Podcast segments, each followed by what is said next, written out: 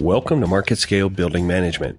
I'm your host, Sean Heath. Today, I have an opportunity to have a conversation with Roei Peled. He's the sales executive for PointGrab. Roei, how are you today? Good, Sean. How are you? I'm doing very well. Thanks for asking. So, you have a really cool job, I have to say. Uh, and, you know, usually when you think sales executive, it's kind of an inventive and creative position, and there's a lot of people skills, but you get to work with a really neat technical concept on a daily basis. So I want to I want to get a deep dive into that today and kind of maybe uh, some behind the scenes information, not secret sauce, but I want to go a little deeper into the concept today. But I want to start off first. Let's build a little background. Tell me a little bit about your career. How did you wind up at PointGrab? So, well, I actually started off in the telecom space, um, doing pre-sales and sales roles in the in the telecom space. Uh, but uh, I started looking for a different field, something more uh, challenging, more interesting, uh, opening a new market, and this is how I ended up in PointGrab. So you basically spent a lot of your career in and around an environment of improving communication. Mm-hmm. Uh, normally, person to person communication. Well, now you work in a, a company that has over 30 million consumer electronic devices installed with your HMI software. That's a different type of communication that do you find that there are certain commonalities or are we striving to reach certain levels of equality in HMI eh, being compared to human to human? Well, actually, the 30 million installations was with a previous um, platform that we had, which was to do with uh, gesture recognition for uh, electronic consumer devices, and it was actually it was HMI, like you mentioned, but there was also human to human interaction because you can um, you could customize it to gaming and to other applications and fields but also what we're doing today with the technology which is based around computer vision and deep learning algorithms uh, with our current platform around smart sensing in smart buildings we're looking at uh, use cases such as uh, the well-being and the comfort of the employee as well as the collaboration uh, of the employees with each other and how we can improve that and the whole environment in the office space. So certainly also in this point there is uh, a lot to do with human to human interaction. Now the the platform that you're referring to that you're working on now um, is that Cognipoint? Yes, that's right. So that's a pretty leading edge concept. You you have quite the the history and the experience in in accurate sensing and and collecting data and information. Tell me a little bit about the overall change that intelligent sensors can have in the way that we use and exist in our buildings on a daily basis. Well, it, it's a lot to do with how buildings are changing and how the way buildings are used uh, is changing. Uh, probably as you as you know and as you have experienced in the past, it was more around the office uh, space, and then uh, things got to open up a little bit and people started using cubicles or rather more open space architectures.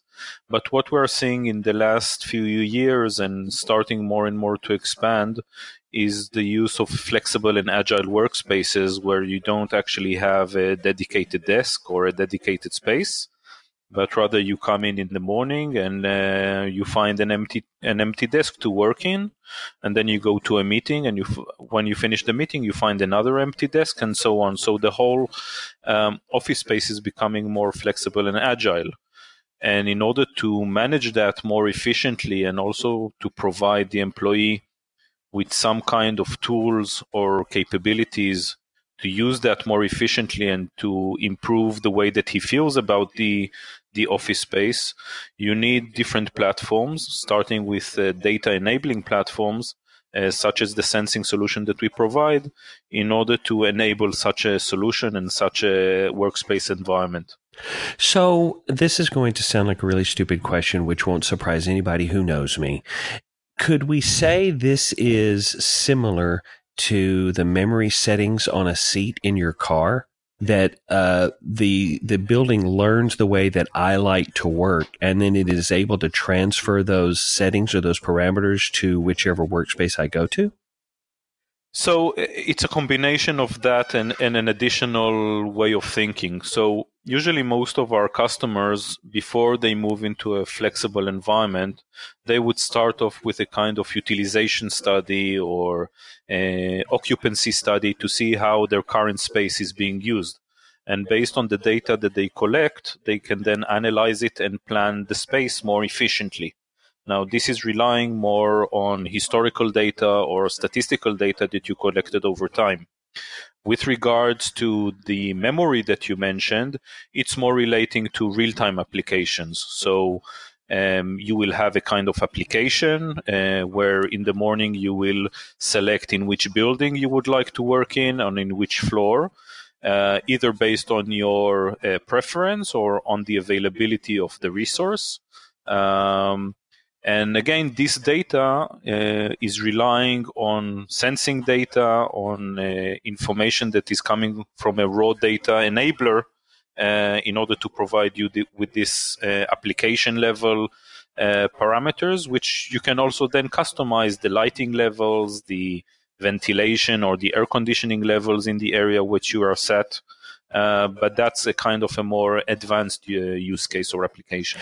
What's really interesting about that concept to me is that normally when we think about business uh, applications, we think about the way they affect the humans that use those. In a way, this also affects the way the building behaves, almost as if it takes on a personality which gives an incredible amount of flexibility, I would think, to the way we design those buildings in the first place. Exactly. And, and again, this is part of the combination between historical statistical data and real time data. So, based on the historical data that you collect, you can actually plan your existing building or a future building that you are about to construct Uh, you can plan it more efficiently, efficiently and customize it more to your exact needs. And at the same time, keep a very high level of flexibility and agility with regards to the resources and the services that you provide to the employees. So with the amounts of rich and informative data that you can collect, whether it's on occupancy level or whether it's with regards to environmental set- settings like CO2 emissions and temperature and humidity. You can gather all of these data points together and then based on that derive div- different analytics and different outcomes to initially customize uh, the building to your needs but keep it flexible enough to attract more high level employees and to make the working environment a much more attractive one for the people working in it. You know, I introduced this podcast as a building management podcast, but it sounds like with that rich amount of data that you're able to gather, this could even have been an architecture, engineering, construction podcast because you're able to actually manage the building before the ground's even broken. So, so it really depends who you approach and to what level you want this uh, customization or flexibility in the building. Um, yes, it can be used by developers uh, to design their next uh, smartest building. It can be used by uh, existing facility management uh, departments to manage their current building more efficiently. And it's also related to the kind of uh, application platforms and building management systems that we integrate with, who actually digest the data that we provide. And then based on this data that they can use the data for different use cases, whether it's for real-time applications for meeting room booking systems or hot desking applications, whether it's to automate the facility management, for example, uh, usage-based services like uh, cleaning in washrooms or catering for meeting rooms or in the cafeterias.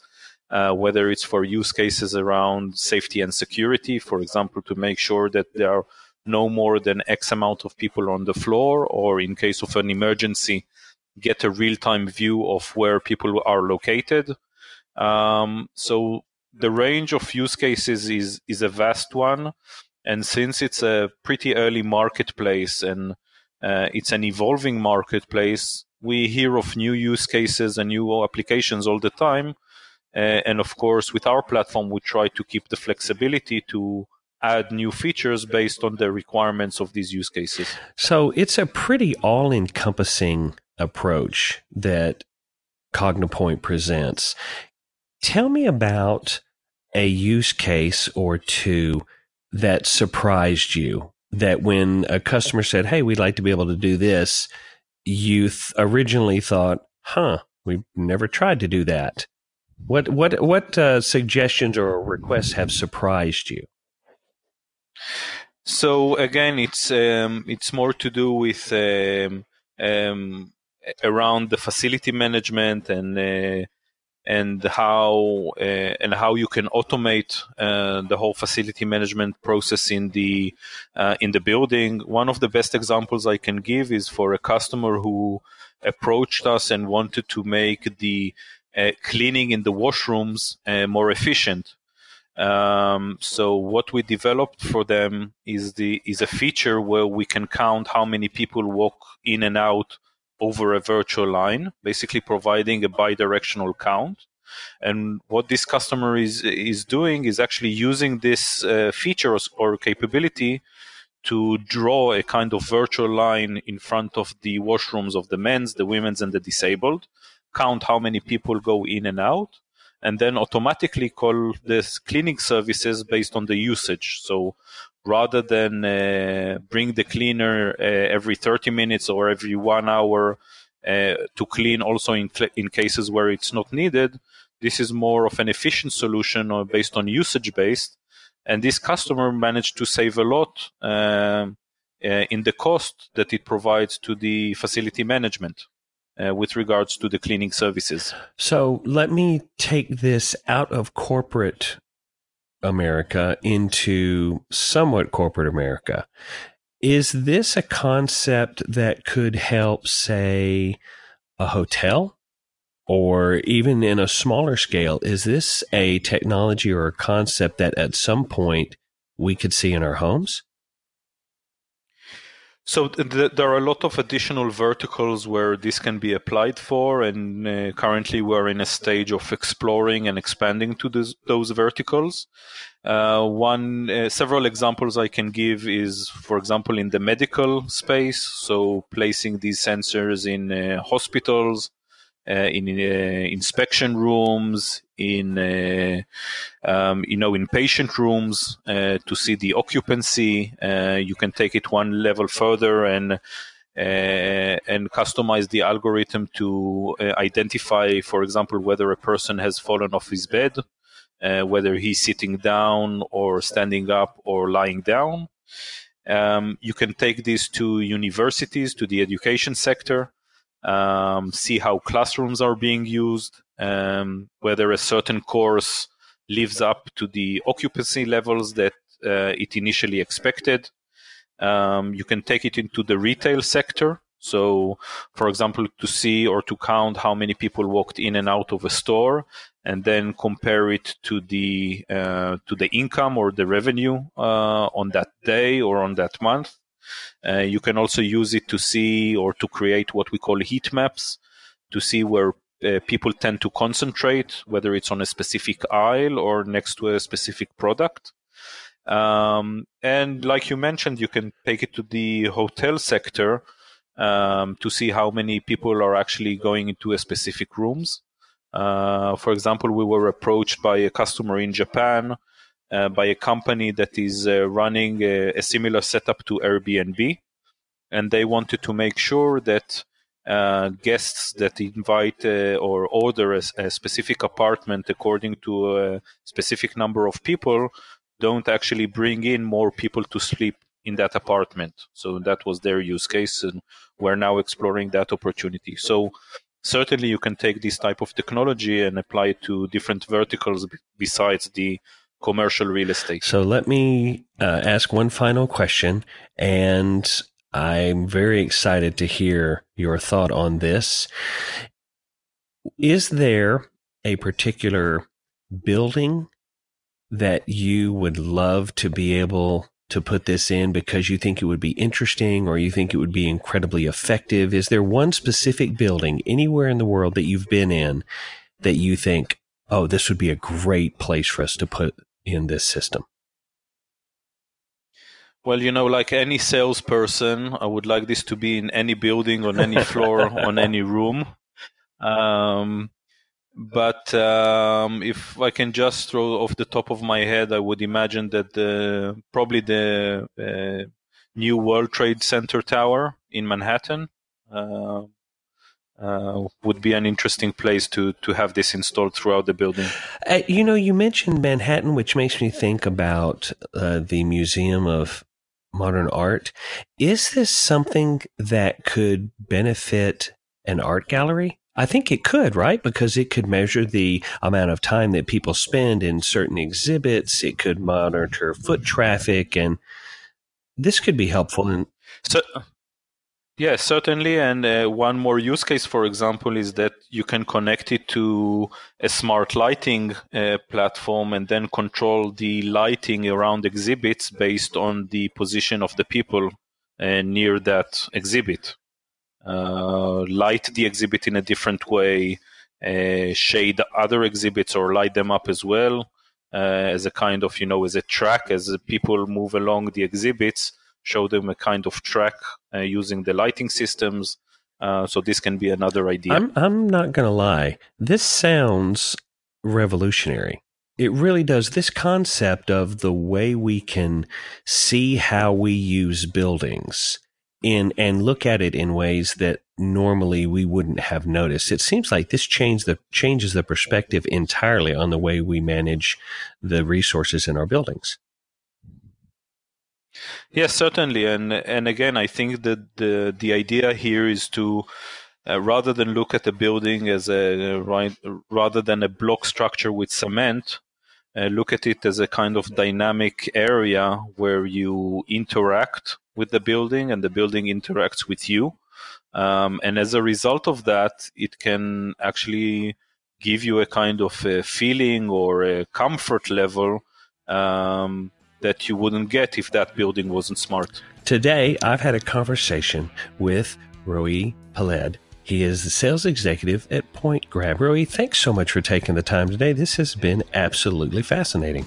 Thank you, Sean. Thank you for your time. Thank you for listening to this episode of our podcast. If you'd like to find out more or listen to previous episodes, go to marketscale.com slash industries. And if you have a chance, subscribe to the MarketScale publications for the latest articles, videos, and podcasts from your favorite industries.